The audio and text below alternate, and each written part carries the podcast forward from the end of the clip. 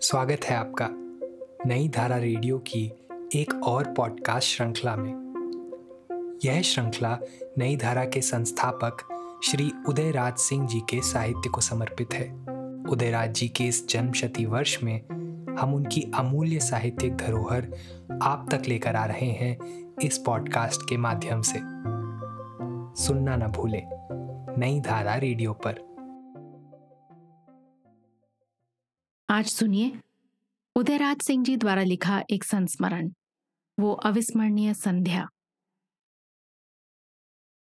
प्रयाग की वो सुखद संध्या मुझे कभी न भूलेगी। जब भाई ओमकार शरद मुझे निराला जी से मिलाने के लिए अपने साथ रिक्शा पर बिठाकर दारागंज ले चले। मिंटो रोड से दारागंज तक का फासला कई मील लंबा है और रिक्शा भी ऐसा पुराना मिल गया कि उसकी चाल कभी तेज ना हो पाती। बस, शरद जी को मुझे निराला जी के विषय में ढेर सारी बातें बताने का सुअवसर मिल गया। शरद जी के हृदय में निराला, महादेवी तथा दद्दा मैथिली शरण गुप्त के लिए अगाध प्रेम है, जिसे कुछ लोग उनकी एक खास कमज़ोरी समझते हैं। तो बाबू शिवाजी, निराला के नए धुन से आप घबराइएगा नहीं।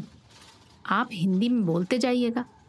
निराला आजकल सिर्फ़ अंग्रेज़ी में ही बोलना पसंद करते हैं। चलिए, देखिएगा ना। वो सब बात अंग्रेज़ी में ही करेंगे। उनकी बातों को काटिएगा नहीं।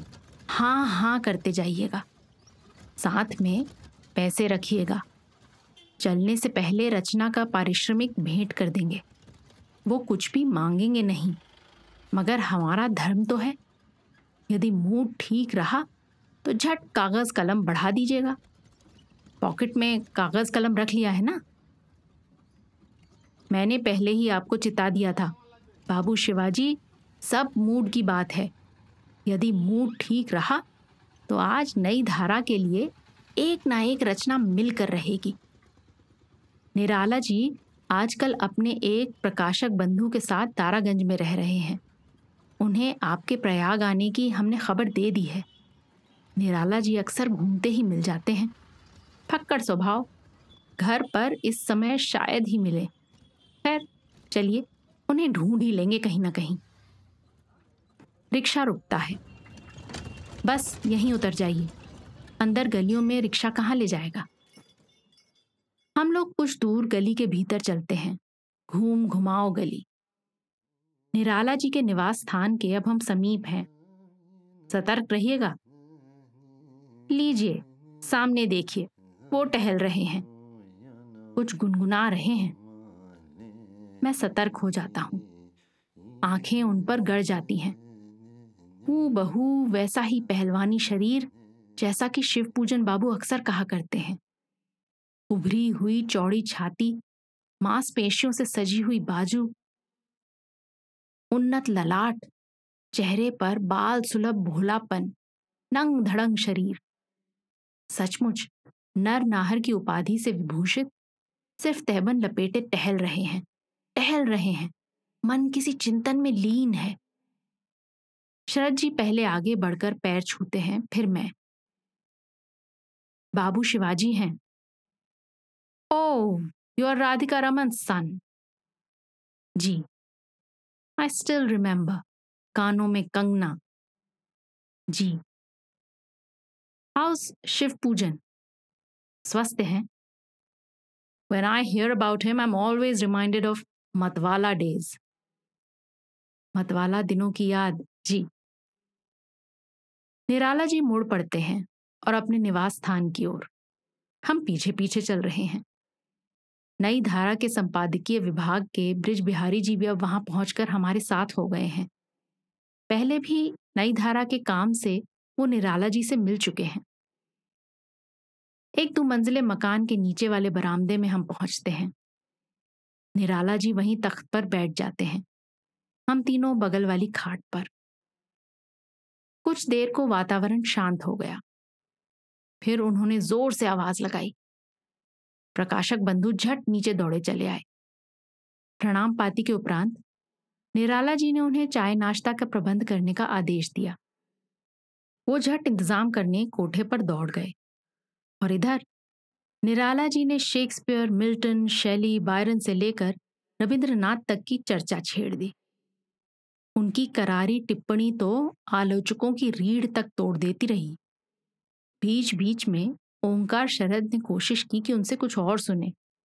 कुछ और सुने, करामत दिखाती गई। मैं तो मुग्ध रहा। उस विशाल व्यक्तित्व का आवृत मापने की शक्ति मुझमें न थी। नाश्ता आया। कई तरह की मिठाइयाँ, नमकीन, फिर चाय।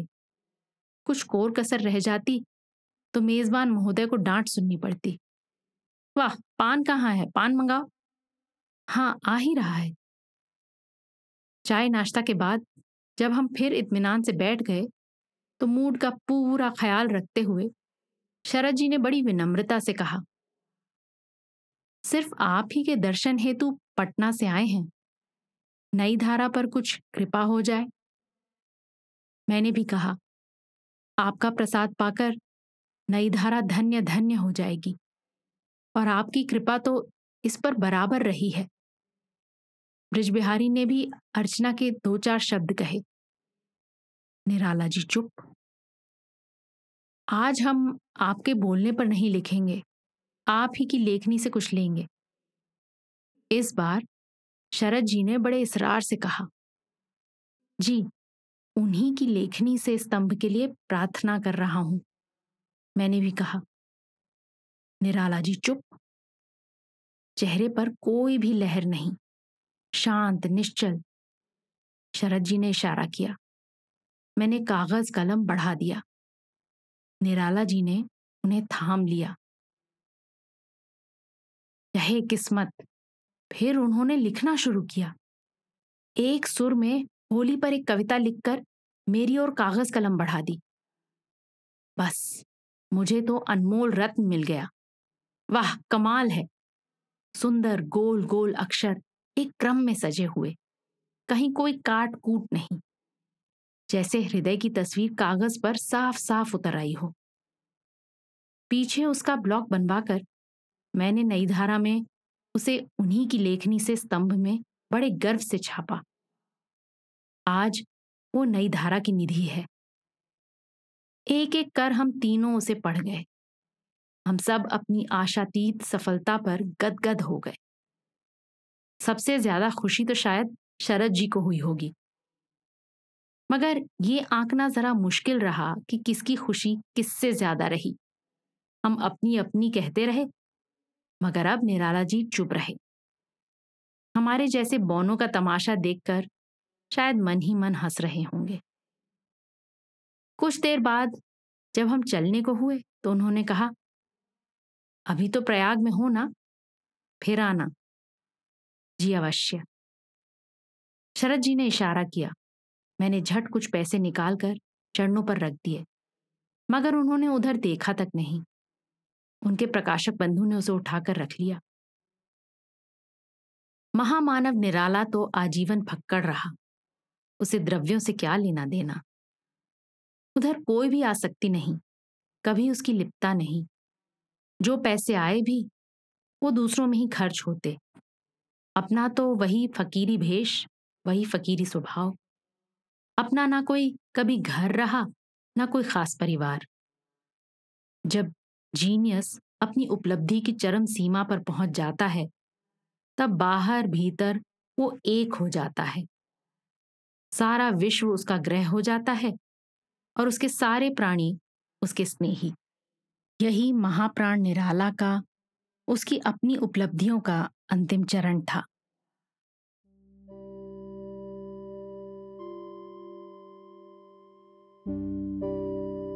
इस पॉडकास्ट को सुनने के लिए आपका धन्यवाद। हम आशा करते हैं कि हमारी ये प्रस्तुति आपको ज़रूर पसंद आई होगी। अन्य पॉडकास्ट्स वीडियो इंटरव्यूज़ आदि के लिए नई धारा को सभी सोशल मीडिया प्लेटफॉर्म्स पर फॉलो करें। जल्द ही आपसे फिर मुलाकात होगी। धन्यवाद।